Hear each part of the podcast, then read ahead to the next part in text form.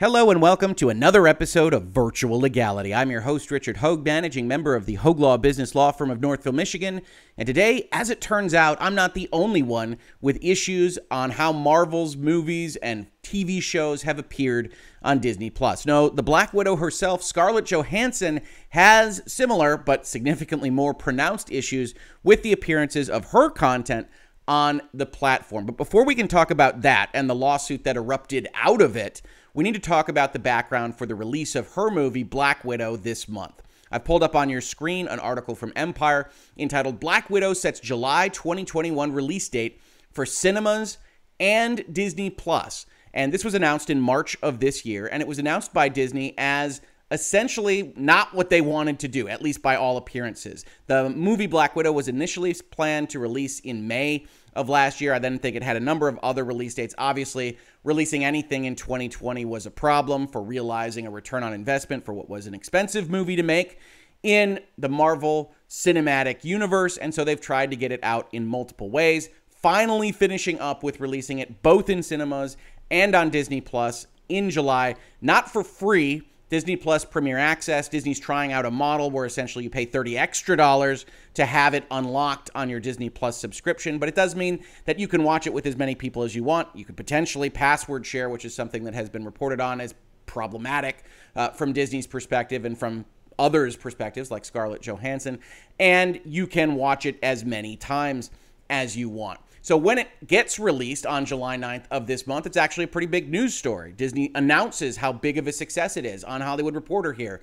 Box office, Black Widow spins record $80 million US opening, a record for the pandemic, earns 60 million more on Disney Plus Premier Access. The standalone superhero pick took it an estimated 218.8 million globally between ticket sales and Disney Plus Premier Access. It's unprecedented for a studio to announce streaming numbers on opening weekend. In fact, you might say Disney is treating that $60 million as part of its box office take on opening weekend. But we'll get back to that because week one, while it might have been a success story, week two was anything but. By the time you get to week two, you see theater owners blast Disney for making Black Widow available immediately on streaming. And why did they blast Disney? Well, because the numbers went way, way down. Marvel and Disney's Black Widow fell to number two in its second outing with 26.3 million for the July 16 to 18 weekend. The superhero pick suffered a steep 67% decline, one of the biggest drops ever for a Marvel title and the worst among the Marvel Cinematic Universe films released by Disney. Parenthetically, The Hollywood Reporter does note, however, that most event films during the pandemic era have likewise suffered huge drop offs. So there's a question whether or not Disney Plus is directly contributing to a drop off like that, or more specifically, how much it's contributing to a drop off like that. Because in the pandemic, with the risks associated with being out in public, even now in the summer of 2021, with people rightly concerned about their health and well being, you do have folks that are prioritizing going and seeing the latest MCU movie, but maybe then not going another time. Fewer folks wanting to leave the house to go to it at all yes, certainly Disney Plus Access is going to eat into that somewhat. I think anybody that suggests it isn't is lying to you. But what level it affected the actual box office take is an open question. And Disney is left holding the bag either way. Disney didn't want to make not that much money on a movie like this, an MCU movie. However, that's in fact what they did. And it strikes me that they tried to figure out a way to make the most money they could, but it wasn't necessarily the most box office money they could, which is how we arrive at Scarlett Johansson is suing Disney over Black Widow Disney Plus release. And as initially reported around the internet, this was because there wasn't an acknowledgement of the exclusivity responsibility on the part of Disney with respect to only releasing the movie theatrically. In fact, when I originally tweeted about this, I said, really? They didn't amend their exclusivity provision? We had seen folks like Warner Brothers having to deal with this as movies came directly to HBO Max. Disney didn't address this directly. And as it turns out, it's actually significantly more complicated than that because the language used in the contract isn't quite as easy as some had reported upon. For instance, there appears to be no reference to the word exclusive. And we can only go on the complaint. Of course, we're in virtual legality. We're going to look at the legal complaint here. It's what we do. And we can only go on what the plaintiff, here Scarlett Johansson, or more specifically her entertainment company, claims. But we can note what isn't referenced. There won't be a reference to the word exclusive. There will be references to things like email promises that present their own problems and industry acknowledgement of what this term that doesn't include the word exclusive means, meaning it means exclusive, according to the plaintiff. Defendant will likely fight that, and we will see how Disney treats this particular complaint in a response that I think is pretty tone deaf and actually turns the public opinion even more against them if it wasn't already. But they bring up a legitimate point as well there because the plaintiffs in this action don't address the elephant in the room, which is, of course, pandemic let's talk about what is actually said here. So we've got the introduction. We've looked at a couple complaints here. There's a lawsuit brought in California. The introduction doesn't talk a lot about the specifics of the claim here, mostly talking up Scarlett Johansson's work. She's generated billions of dollars for Marvel Studios, etc., etc. Okay. In recognition of and reliance on this impressive track record, Marvel and it's actually a Marvel entity they put in footnote, but we can treat them as Marvel. And Ms. Johansson agreed that her compensation for starring in the latest motion picture addition to the Marvel Cinematic Universe, Black Widow, would be based largely on quote unquote box office receipts generated by the picture. To maximize these receipts and thereby protect her financial interests, Ms. Johansson extracted a promise from Marvel that the release of the picture would be a theatrical release. Now, we're in the opening paragraph of the complaint. If you've read one of these before, you're looking at that and saying, hmm, that sentence about a promise from Marvel, that doesn't talk about a contract term. It doesn't talk about a section in the contract. You don't see these quotes like you see with respect to box office. And when you start talking about extracting a promise separate from the agreement, well, you start to get into an issue potentially with whether or not an email can amend an agreement, whether or not it can alter what you signed up in the four corners of the document, and oftentimes the answer to that is going to be no. And so you're suggestive, just reading that sentence, of the fact that, ooh, your evidence for this claim isn't as strong as you would hope it would be. If you're bringing this and you want to just win, you want to just dominate Disney, you've got a sentence in there, a section that says we will release it theatrically and only theatrically. And then you, are going to win. Now, probably it doesn't get to this level because Disney understands you're going to win. They're going to pay you some money. Disney here clearly disagrees with this interpretation and so is willing to say, no, nah, no, nah, we're not going to give you any extra. The back channel discussions that would have had to have happened before this gets filed were met with resistance from Disney, and so a lawsuit is filed. Ms. Johansson extracted a promise from Marvel that the release of the picture would be a quote unquote theatrical release. As Ms. Johansson, Disney, Marvel, and most everyone else in Hollywood knows, a theatrical release is a release that is exclusive to movie theaters. Disney was well aware of this promise, but nonetheless directed Marvel to violate its pledge and instead released the picture on the Disney Plus streaming service the very same day it was released in movie theaters. You also see one aspect of this, which is this is a breach of contract complaint. More specifically, it's kind of a breach of good faith and fair dealing, which we'll talk about as part of this video. It's also not, they're not suing the company that they entered into a contract with. So Ms. Johansson here entered into a contract with a Marvel entity and they're suing the parent. Why are they suing the parent? Well, for one reason, it's because the parent is the one where all the money lives. And when you make a lawsuit, you're going to sue the biggest pocket that you can find. So, what this lawsuit ultimately comes down to is Marvel breached its agreement, but we don't want to sue Marvel. We want to sue Disney. And so they did sue Disney. Now, why they didn't sue Marvel at the same time? Open question. Don't know the answer to that one. But they wanted to get to the biggest pocket. And so they essentially claim a tortious interference that Disney, the parent entity, caused its subsidiary to breach its agreement. So it was Disney that was responsible for that. They induced the breach and they caused it through their subsidiary. It's not a theory that doesn't work, it's just a theory that's aimed at the most resources they could find. But as you can already see, you've got issues because you're relying on an extraction of a promise. The reasons for this were twofold. First, Disney wanted to lure the picture's audience away from movie theaters and towards its own streaming service. Second, Disney wanted to substantially devalue Miss Johansson's agreement and thereby enrich itself. In the months leading up to this lawsuit, Miss Johansson gave Disney and Marvel every opportunity to right their wrong and make good on Marvel's promise. And Here's where you get maybe a little bit of overreach because I think anybody that's lived in the world in the last 18 months or so can tell you there's a third reason. In fact, it's a third reason that does get mentioned in this lawsuit later on, and that's COVID 19. It's the pandemic.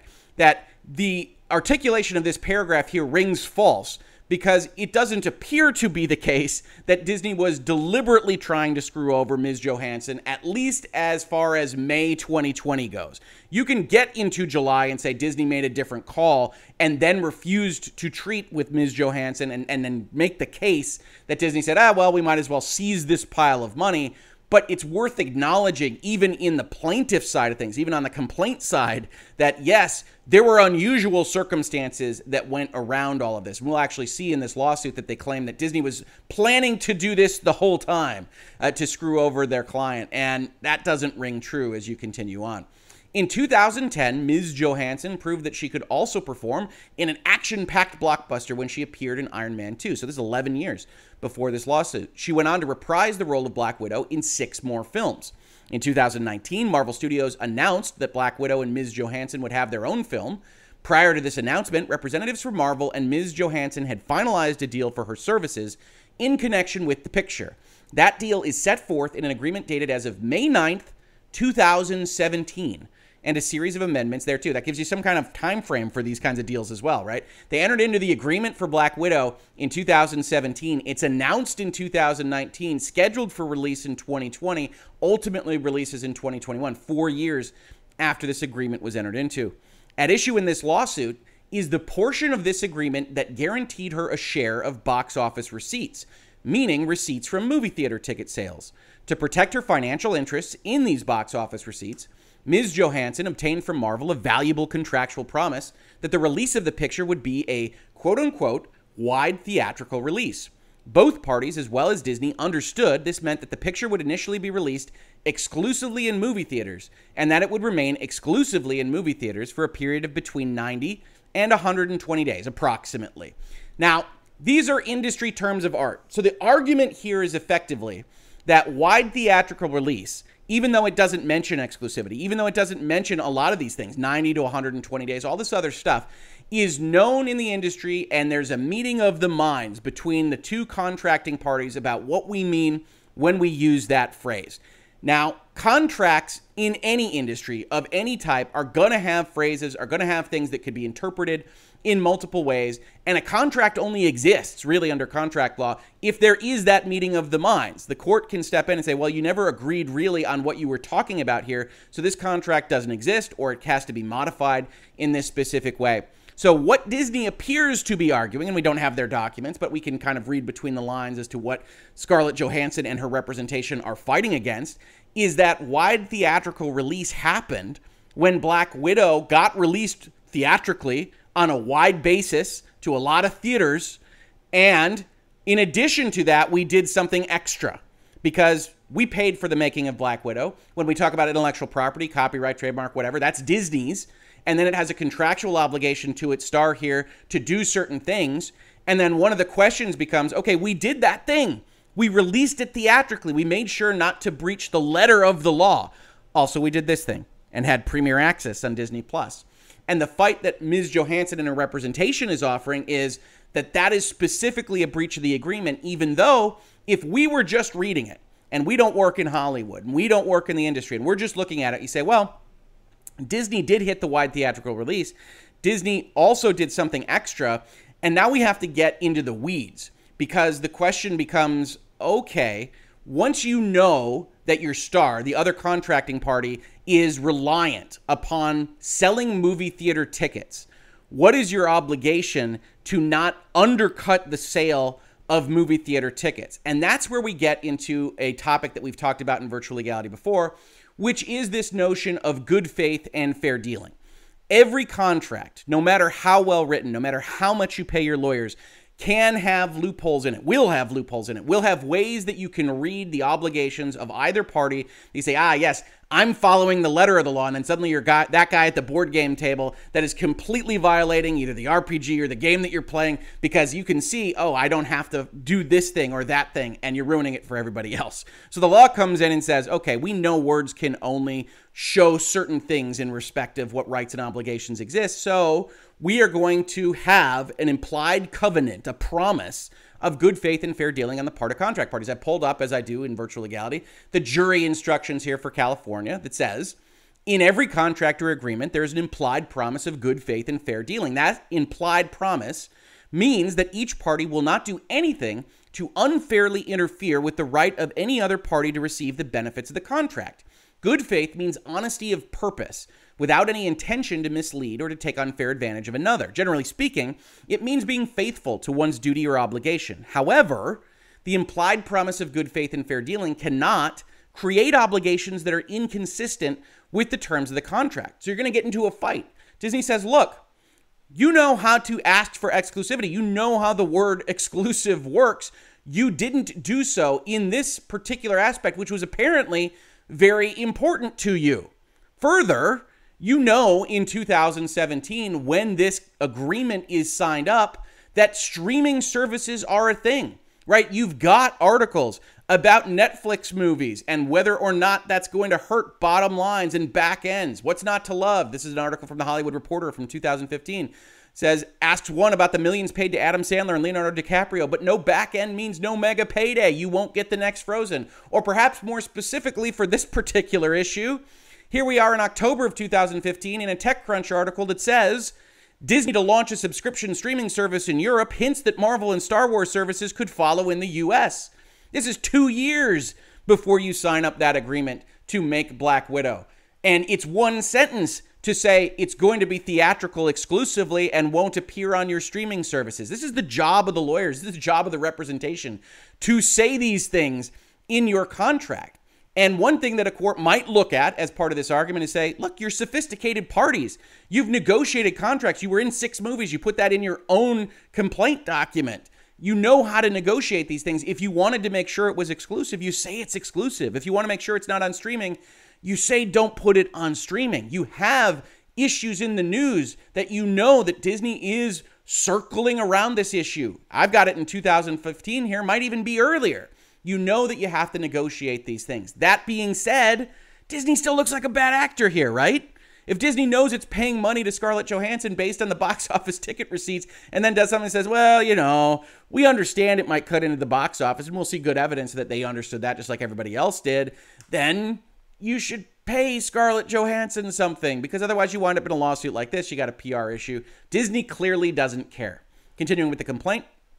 In November 2019, approximately six months after the agreement was entered into, Disney launched Disney Plus. And they say agreement was entered into in 2019. It's actually dated 2017. Either way, the further in time it goes before signing that agreement, uh, the more of an issue you have with, hey, you should know that streaming is a thing. In light of the announcements, Ms. Johansson representatives sought assurances that Marvel would hold up its end of the bargain with respect to the theatrical release of the picture, guaranteed in her contract. In response, Marvel's chief counsel, their legal guy, confirmed to Ms. Johansson the following we totally understand that Scarlett's willingness to do the film and her whole deal is based on the premise that the film would be widely theatrically released like our other pictures. We understand that should the plan change, we would need to discuss this with you and come to an understanding as the deal is based on a series of very large box office bonuses. And in fact, you like the parenthetical very large here. This is clearly the Marvel counsel reminding them that this is for a lot of money that they plan to pay her, etc., etc. You know, emails, fun. But they highlight her whole deal, like our other pictures, and deal is based on a series of box office bonuses. Now, they've got a couple of problems here. The first is that they're still relying in general on the euphemisms of her whole deal, like our other pictures. This deal is based on box office bonuses and things that don't actually describe the exclusivity that they would like to achieve as part of this lawsuit.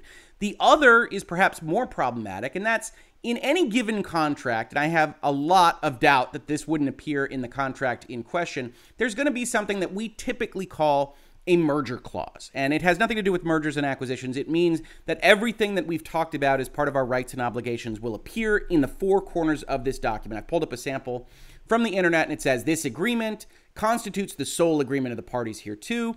All subsequent modifications shall be in writing and signed by the parties. So you want to have a contract limited not just to all the emails that were exchanged, all the conversations, but only to the words that have been agreed upon. And almost every contract is going to have a provision like that. So when you, in a lawsuit, have to rely on an email from chief counsel, who probably doesn't have the authority to amend the agreement even if they wanted to, and say that this is part of why our case is strong, Your Honor, or jury members. That's not going to be as strong as you would like it to be because the parties have agreed that the agreement lives in the document and not in places like these emails. Continuing, in late March 2021, however, in direct violation of these promises and her agreement, Disney announced that the picture would be simultaneously released in theaters and on Disney Plus Premier Access. Now, the announcement itself probably wasn't a violation of the agreement, but the release might have been. On information and belief, this was the direct result of Disney directing Marvel to ignore Ms. Johansson's agreement and or overruling Marvel's wishes to comply with it.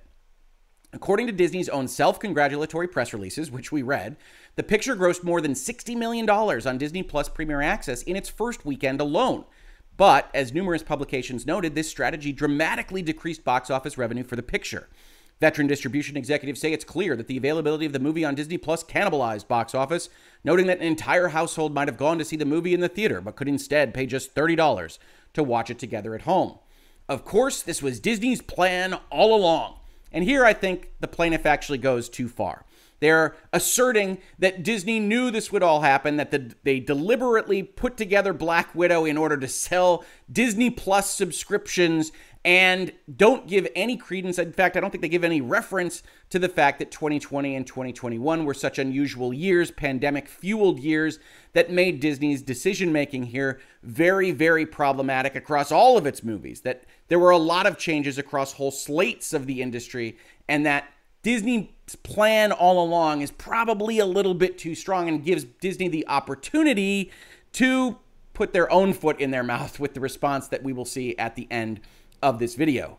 In short, Disney chose to placate Wall Street investors and pad its bottom line, rather than allow its subsidiary Marvel to comply with the agreement. Disney knew that the cannibalization of such receipts by Disney Plus would save Marvel, and by extension Disney, very large amounts of money that it would otherwise owe Ms. Johansson. And that, to me, is a funny kind of complaint because Disney doesn't want to make less money. The reason you have box office share is that it puts everybody in the same incentive based direction. Disney wants to make more money, Scarlett Johansson wants to make more money, and so you share some box office revenues. The more money it makes, the more money everybody makes. And this complaint, and we'll see it in a couple of other places, actually has to go so far as to assert that Disney is deliberately keeping the number down in order to hurt Scarlett Johansson, which I think strains credibility to a very significant degree. You get now, as part of the complaint itself, the factual basis for what we saw in the introduction, more references to the wide theatrical release, another reference to the fact that the plaintiff is asserting that theatrical release means exclusive release.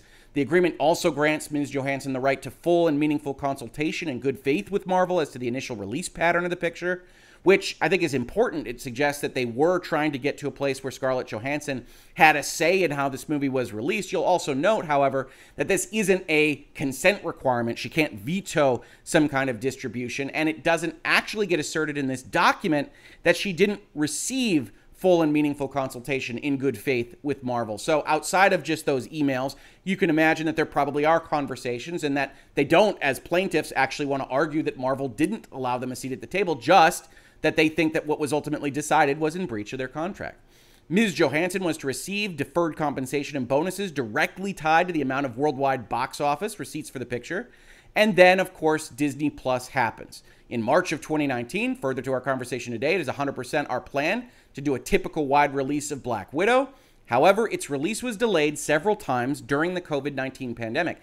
And I think this might be the only reference to COVID 19 and the pandemic in this document. And as you've heard me say a few times before now, I think that's probably a mistake. I think everybody understands that the pandemic changed a lot of things for these companies, and they would have been looking at their contracts to see what they were allowed to do and what they weren't allowed to do. And Disney looked at this and said, if we release it widely at the same time as Disney Plus, we think we're okay. Obviously, Ms. Johansson's team disagrees. On May 24th, 2021, so just a couple of months ago, Disney's Mr. Chapek openly admitted that the theatrical market was still fairly weak from the pandemic and predicted that the marketplace will recover more fully and that type of exclusive theatrical distribution will make more sense by the time other Disney movies such as Free Guy and Shang-Chi are released in August and September. He offered no explanation for why Black Widow, a guaranteed box office smash in a pre pandemic world, was still scheduled for an early July release. So they do reference the pandemic at least one more time. But here again, we see writ large perhaps the logical problem with this complaint, which is that you're essentially asserting one of the more ruthless media companies in the world deliberately didn't make as much money as they could have. And there's a lot of things going on with the Marvel Cinematic Universe, right? You've got timing components that Disney has clearly struggled with. Black Widow was supposed to release in May, and then there was supposed to be this kind of parade of movies. That's how they all connect, that's how they all work together. And they have that issue that you have to get them out roughly in the same order that they were planned in. But to actually go out there to a court or to a jury and say that Disney could have made more money and they elected not to do so is a problem, not the least of which because the main evidence you present for it is that you've got the head of Disney saying the theatrical market is still fairly weak, and Disney very easily being able to say, well, it is still fairly weak. Would you prefer for us to just release it and uh, let it die out there or to try to get more eyeballs on it? And then that leaves open the $60 million, which we'll come back to when we start talking about potential rights and remedies at the end of this. On information and belief, the decision to do so was made at least in part because Disney saw the opportunity to promote its flagship subscription streaming service using the picture and Ms. Johansson, thereby attracting new paying monthly subscribers, retaining existing ones, and establishing Disney Plus as a must have service in an increasingly competitive marketplace. And there's no question that Disney sees the advantages of potentially propping up its subscription service, but 2021, just like 2020, although a little bit less so, is still a problem for releasing movies. That's why we see things like it's a record $80 million weekend rather than it's a record $357 million weekend from Endgame only a couple of years ago. But with Premier Access, there are no repeat ticket sales. Subscribers pay a one time fee to view the picture as many times as they want. It is tantamount to handing each moviegoer a free DVD on their way out of the theater. And now we get to the cause of action intentional interference with contractual relations. Remember, this is a lawsuit against Disney, not against Marvel. So they have to do a little legal hoop jumping in order to arrive at why they can sue Disney. On information and belief, Disney intentionally and improperly induced Marvel to breach, breach its agreement with plaintiff by releasing the film on Disney Plus simultaneously with its release in theaters. But for Disney's actions, Marvel would not have breached the agreement. So it's an intentional interference. They told their subsidiary, breach that agreement. Now, obviously, as a conditional to winning this kind of complaint, you have to say that there was a breach, and that's where the fight is really going to be. Does that phrase actually require exclusivity? Can Disney do more? Can Disney do more when they know it will have an effect on the ticket sales sold? All open questions that a court would have to answer. As set forth above, Marvel breached the agreement and Disney intended to influence, direct, induce, or cause Marvel to commit the above described breaches. So this is the inducing, and this is the intentional interference as, as tort claims, effectively, rather than direct contract claims. And then what are we asking for? We're asking for monetary damages and punitive damages. How can we ask for punitive damages? Those are punishments, those are penalties. Well, because we are going to charge that Disney acted with malice, oppression, or fraud and in willful disregard of plaintiffs' rights and interests. And in a contract case, if you believe that Disney was deliberately breaching it, it is fraud. It is a willful disregard of plaintiffs' rights and interests. But as we've already shown in this particular complaint, it's not nearly as easy as some have reported on. There isn't, or it doesn't appear to be the case, that there's an exclusivity provision directly written in the agreement. It's all based on terms of art, it's all based on what a wide theatrical release means, whether a wide theatrical release can be accompanied by something extra, and it's also